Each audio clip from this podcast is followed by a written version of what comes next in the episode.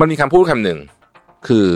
ความสามารถในการหาเงินของคุณเนี่ยไม่เกี่ยวความสามารถในการรักษาความมั่งคั่งความสามารถในการหาเงินก็เป็นเรื่องนึงคุณอาจจะหาเงินเก่งมากก็ได้เราดูดาราต่างประเทศหลายคนนะที่โอ้โหรายได้ปีปีนึงเนี่ยเยอะมากแต่ไม่สามารถรักษาความมั่งคั่งไว้ได้อาจจะถูกหลอกบ้างใช้เงินเกินตัวบ้าง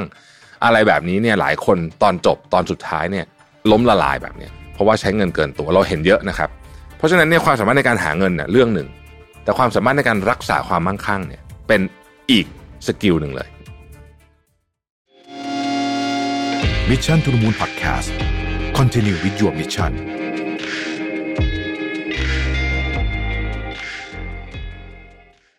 วัสดีครับยินดีต้อนรับเข้าสู่ Mission to the Moon Podcast นะครับคุณอยู่กับประวิทย์ หานอุตสาหะครับวันนี้อยากจะมาชวนคุยเรื่องแชร์ลูกโซ่นะฮะเพราะว่าเป็นประเด็นที่ร้อนแรงขึ้นมาสำหรับ Forex ทรี ดี นะครับเพราะว่ามีดาราดังนะครับที่ต้องบอกว่าไม่ได้รับการประกันตัวแบบอาจจะเหนือความคาดหมายนิดหนึ่งเหมือนกันแต่ว่าพอไปศึกษาจริงๆแล้วเนี่ยคดีประเภทนี้นะฮะที่เป็นลักษณะของการช่อโกงเนี่ยหลายครั้งศาลก็ไม่ให้ประกันนะครับเพราะว่าความเสียหายมันเยอะนะฮะแล้วก็เนื่องจากมันมีเงินที่ยังอาจจะไม่ไม่ได้ยึดมาได้ทั้งหมดเนี่ยนะครับเพราะฉะนั้นก็ยังมีเรียกว่าอะไรอ่ะมีอินอินอินเทนชั่นหรือว่าอินอินเซนทีฟแล้วกันในการหลบหนีนะฮะมีความแบบอาจจะมีแบบเจตนาอยากจะหลบหนีได้เพราะว่ามีเงินอยู่ใช่ไหมแต่ว่ากรณีนี้เราก็ยังไม่รู้ว่าใครผิดใครถูกบ้างนะฮะคือแชร์ลูกโซ่โดยเฉพาะเวลาใกล้ๆกับตัวตัวการเนี่ยมันก็จะมีเส้นบางๆระหว่างผู้ที่เป็นผู้เกี่ยวข้องกับกับเหยื่อนะคือเป็นเป็นอยู่ในกลุ่มมาสเตอร์มายด์หรืออยู่ในกลุ่มเหยื่อเนี่ยบางทีอันนี้แหละก็เป็นของที่เขาจะต้องพยายามพิสูจน์กันให้ได้นะครับเอางี้แต่ว่าประเด็นเรื่องแชร์ลูกโซ่มันน่าสนใจเพราะว่าในสังคมไทยเองนะครับประเทศอื่นเนี่ยผมไม่มีข้อมูลนะแต่ว่าในสังคมไทยเองเนี่ยแชร์ลูกโซ่ไม่เคยห่างหายไปไหนเลยนะฮะคือมันไม่เคยใช้คำว่าอะไรดีอ่ะมันไม่เคยแผ่วเลยอ่ะนะฮะตั้งแต่ยุคแชร์แม่ชะม้อยนะครับนั่นก็ไม่รู้กี่สิบปีแล้วเนี่ยจนถึงทุกวันนี้เนี่ยดีไม่ดีจะเยอะขึ้นด้วยนะฮะเพราะว่าบางทีเนี่ยแชร์บางอันที่เป็นแชร์ลูกโซ่เนี่ยก็เกิดเหตุการณ์ขึ้นแบบแบบคือเราไม่รู้เรื่องอ่ะนะฮะมันไม่ได้เป็นคดีดังเราก็ไม่รู้ว่ามันเกิดเรื่องนี้ขึ้นแต่ว่าก็มีผู้เสียหายนะครับที่เราจะชวนคุยนี้ก็คือว่าเอ๊ะทำไมแชร์ลูกโซ่เนี่ยมันมันถึงยังอยู่ในสังคมไทยได้แล้วกันนะที่อื่นผมอย่างที่บอกไม่มีข้อมูลนะฮะแต่ในสังคมไทยทำไมถึงยังอยู่ได้ผมคิดว่าหนึ่งในสิ่งที่เราต้องย้อนกลับไปที่ต้นเหตุอันหนึ่งเลยเนี่ยนะคือการสอนเรื่องของการเงินและภาษีนะและการลงทุนนะสามเรื่องนี้นะการเงินภาษีการลงทุนเนี่ยนะฮะในโรงเรียนคืออันนี้ผมว่าเป็นเรื่องที่ควรควรจะถูกบรรจุและซีเรียสมากๆในการสอนนะฮะเพราะที่ผ่านมาเรายุคนี้ไม่รู้เป็นยังไงนะแต่ยุคผมไม่มีใครสอนนะยุคผมไม่มีใครสอนเรื่องนี้นะฮะมันนั้นก็เราก็จะหาเงินแต่ไม่รู้วิธีการจัดการที่ดีพอนอกจากว่าคุณไปศึกษาเพิ่มเติมนะครับซึ่งก็ไม่ใช่ทุกคนที่จะไปศึกษาเพิ่มเติมหรือว่ามีโอกาสที่จะศึกษาเพิ่มเติมหรือแม้แต่จะสนใจจะศึกษาเพิ่มเติมด้วยซ้ำนะฮะแต่ถ้าเกิดว่ามันอยู่ในหลักสูตรภาคบังคับเนี่ยนะมันก็จะช่วยเรื่องพวกนี้ไปได้นะครับพูดถึงแชร์ลูกโซ่เนี่ยมันมีสององค์ประกอบนะผมคิดว่าความความรู้ทางการเงินก็เป็นพาร์ทหนึ่งนะฮะไอ้ความโลภนี่ก็เป็นอีกพาร์ทหนึ่งแชร์ลูกโซ่เนี่ยไม่ได้หลอกเฉพาะคนที่ไม่รู้เรื่องการเงินนะฮะบางคนที่โดนแชร์ลูกโซ่หลอกเนี่ยก็รู้เรื่องการเงินเป็นอย่างดีแต่ว่าโลภและคิดว่าตัวเองเอาอยู่ใช้คำนี้แล้วกันคือพูดง่ายๆคือคิดว่าตัวเองลุกทันแต่ว่าหลายคนก็ลุกไม่ทันเพราะว่าผมมีคนที่ใกล้ชิดเลยนะฮะใกล้ชิดเลยเนี่ยที่คิดอย่างนี้เลยนะเป็นคนที่เข้าใจเรื่องการเงินเป็นอย่างดีนะฮะอยู่ในแวดวงการเงินด้วยซ้ำเนี่ยนะแต่ว่าคิดว่าตัวเองเอาอยู่นะครับเราก็ในที่สุดก็เสียเงินไปเยอะมากนะฮะเพราะฉะนั้นมันมีคำพูดคำหนึ่งคือความสามารถในการหาเงินของคุณเนี่ยไม่เกี่ยวความสามารถในการรักษาความมั่งคั่งความสามารถในการหาเงินก็เป็นเรื่องนึงคุณอาจจะหาเงินเก่งมากก็ได้เราดูดาราต่างประเทศหลายคนนะที่โอ้โหรายได้ปีปีนึงเนี่ยเยอะมากแต่ไม่สามารถรักษาความมั่งคั่งไว้ได้อาจจะถูกหลอกบ้างใช้เงินเกินตัวบ้างอะไรแบบนี้เนี่ยหลายคนตอนจบตอนสุดท้ายเนี่ยเอ่อไม่มีเงินเลยนะฮะล้มละลายแบบนี้ล้มละลายจริงๆนะฮะเพราะว่าใช้เงินเกินตัวเราเห็นเยอะนะครับเพราะฉะนั้นเนี่ยความสามารถในการหาเงินเนี่ยเรื่องนึงนะฮะแต่ความสามารถในการรักษาความมั่งคั่งเนี่ยเป็นอีกสกิลหนึ่งเลยนะครับและแชร์ลูกโซ่นี่เป็นตัวหนึ่งที่ มาทำลายความสามารถในการรักษาความมั่งคั่งดังนั้นวันนี้เนี่ยเราจะมาค่อยๆชวนคุยกันว่าทำไมคนถึงตกหลุมพรางเรื่องแชร์ลูกโซ่ได้นะครับลักษณะของแชร์ลูกโซ่เนี่ยไม่ว่าจะเป็นตั้งแต่สมัยแชร์แม่ชะม้อยนะฮะซึ่งตอนนั้นก็บอกว่าเป็นเรื่องรถน้ำมันอะไรแบบนี้มาจนถึงยุคนี้เนี่ยมันมีตั้งแต่เหรียญคริปโตก็เป็นแชร์ลูกโซ่ได้นะครับไม่ใช่หมายถึงว่าคือไม่ไม่ใช่หมายถึงว่าเหรียญคริปโตเป็นแชร์ลูกโซ่นะแต่ว่าตัวมันมีคนเอาเหรียญคริปโตมาเป็นฉากหน้าเอาเอ่อเนี่ย Forex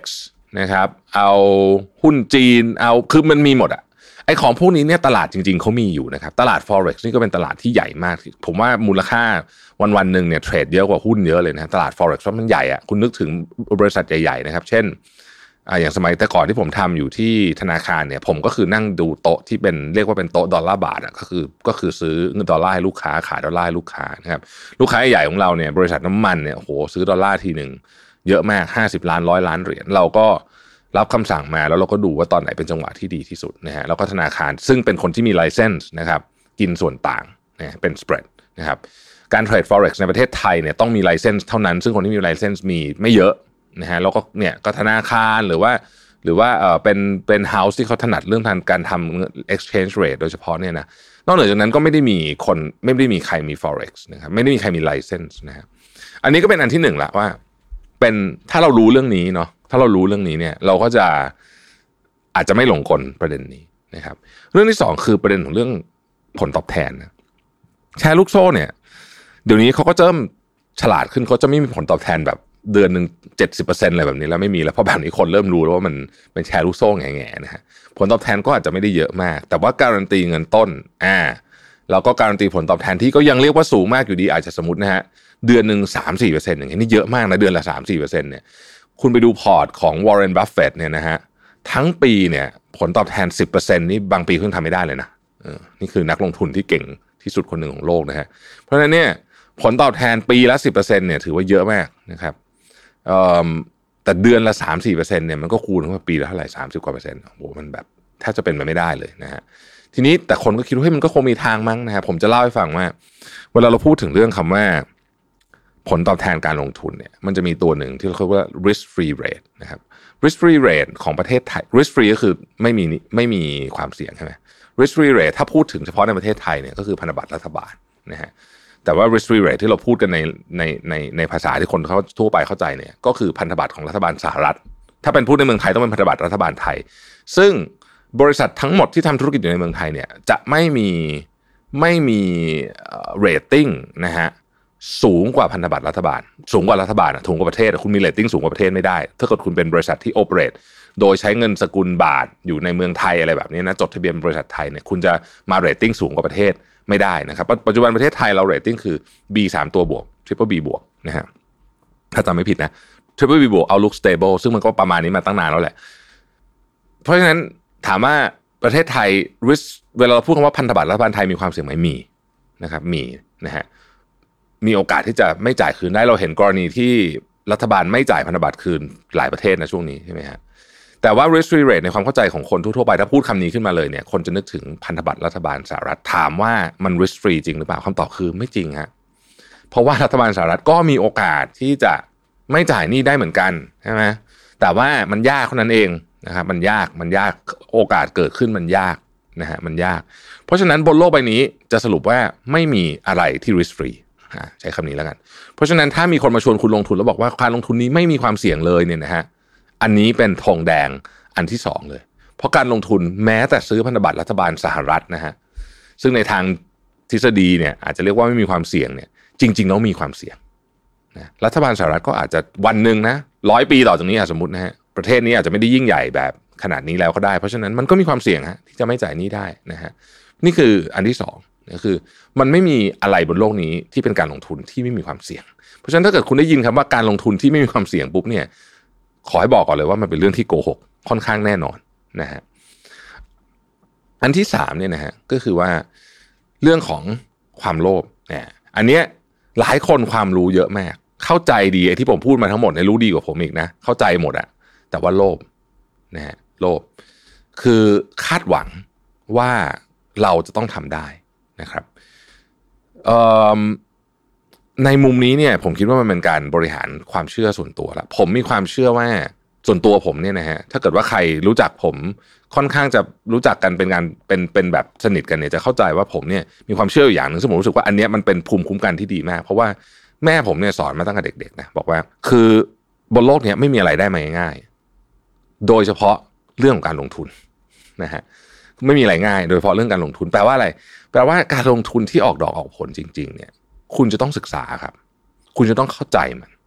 นะฮะคุณเข้าใจไหมตลาดถ้าสมมุติว่าคุณจะไปเล่นไอ้แชร์ไอ้ไม่ใช่แชร์ถ้าสมมุติคุณคิดว่าคุณไปลงทุนใน Forex เนี่ยนะสมมุติว่ารัฐบาลอนุญาตให้คุณลงทุนใน Forex ได้ซึ่งเขาไม่ให้นะครับคุณเข้าใจไหมว่าตลาด movement ของมันมัน move ด้วยอะไร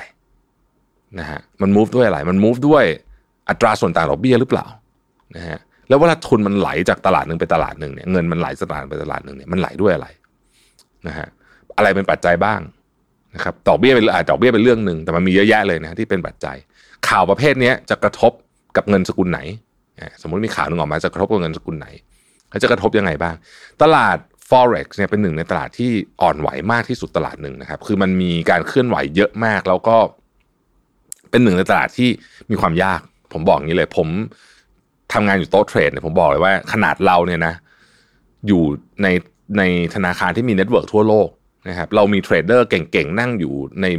ในทุก Financial Hub ของโลกเนี่ยนะฮะเรามี Research ระดับโลกเรามีเครื่องไม้เครื่องมือทั้งหมดไอ้จอ Bloomberg แพงๆตัวเป็นแสนๆนั่นน่ะก็มีมีข้อมูลมีคนมาตอนเช้าต้องมีคนมาบรีฟตอนโอ้โหมีทุกอย่างเต็มไปหมดเลยเนี่ยบางทียังเทรดผิดเทรดผิดกันตลอดอ่ะต้องใช้คำนี้มีคือมีเสียตังค์กันตลอดนะฮะแล้วมันจะไป risk free ได้ยังไงต้องคิดอย่างนี้เพราะฉะนั้นการลงทุนทุกอย่างต่อให้คุณศึกษาเยอะแค่ไหนก็ตามเนี่ยนะฮะก็ไม่ใช่เรื่องหมูการลงทุนเป็นของที่ไม่ง่ายนะครับคือหลายคนอาจจะเข้าใจว่ามันเป็นเรื่องที่ง่ายๆแต่ไม่ง่ายฮะยิ่งถ้าเกิดคุณเอาเงินของคุณเนี่ยที่คุณหามาจากยากลำบากไปฝากคนอื่นเนี่ยนะมันมันต้องศึกษาหน่อยนะฮะเพราะฉะนั้นเนี่ยสามอันนี้เนี่ยนะครับสามอันนี้เนี่ยเอ่อไม่อยากให้เกิดขึ้นกับใครอีกไม่อยากให้ใครเสียเงินกับแชร์ลูกโซ่อีกเลยเพราะรู้สึกว่ามันมันเป็นบทเรียนที่เราควรจะต้องเรียนรู้จากประวัติศาสตร์ได้แล้วนะฮะแล้วเราก็ไม่ควรจะไปอยู่ในวังบนนี้อีกว่าประชาประชากรไทยผมคิดว่ามีคนที่เสียเงินกับไอ้ประเภทเนี้ยเยอะมากนะครับแล้วหลายคนเสียเงินที่เก็บมาทั้งชีวิตมันเศร้าตรงนี้มันเศร้าตรงนี้นะฮะเพราะหลงกล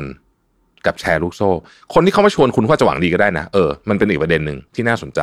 คนที่มาชวนคุณน่ะนะฮะ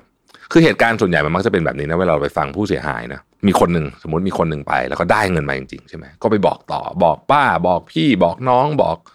ญาติเพื่อนบ้านอะไรแบบนี้ก็แห่มาตอนแรกๆคนก็ไม่ค่อยกล้าหรอกก็ลงกันนิดหน่อยก่อนอาจจะลงหลักหมื่นนะฮะเฮ้ยปรากฏได้จริงไว้ตามที่บอกไว้นะฮะแรกๆมันได้อยู่แล้วล่ะโหคราวนี้คนเอามาเงินเป็นหลักล้านหลักแสนหลักล้านไอ้ Forex เนี่ยมีคนมันก่อนผมฟังข่าวช่องหนึ่งอ่ะนะเขาบอกว่ามีผู้เสียหายบางคนเนี่ยเสียหายหลักสิบล้านนะฮะหลักสิบล้านซึ่งเยอะมากจริงๆนะคือเรานึกถึงเงินโอ้โหก็จะหาเงินได้เป็นสิบล้านเนี่ยนะเราก็ไปเสียกับเรื่องพวกนี้ไม่น่าไม่น่าเกิดขึ้นเลยนะครับเพราะฉะนั้นก็เล่าสู่กันฟังนะฮะว่ามันไม่มีหรอกนะการลงทุนอะไรที่ไม่ต้องศึกษาหาความรู้แล้วก็ความเสี่ยงไม่มีนะครับเพราะฉะนั้นเราก็ต้องตั้งสติดีๆเวลาเราเจอเรื่องพวกนี้นะฮะขอบคุณที่ติดตาม Mission to the Moon นะครับแล้วขอให้ทุกคนมีสุขภาพทางการเงินที่แข็งแรงนะครับเราพบกันใหม่พรุ่งนี้สวัสดีครับ Mission to the Moon Podcast Continue with your mission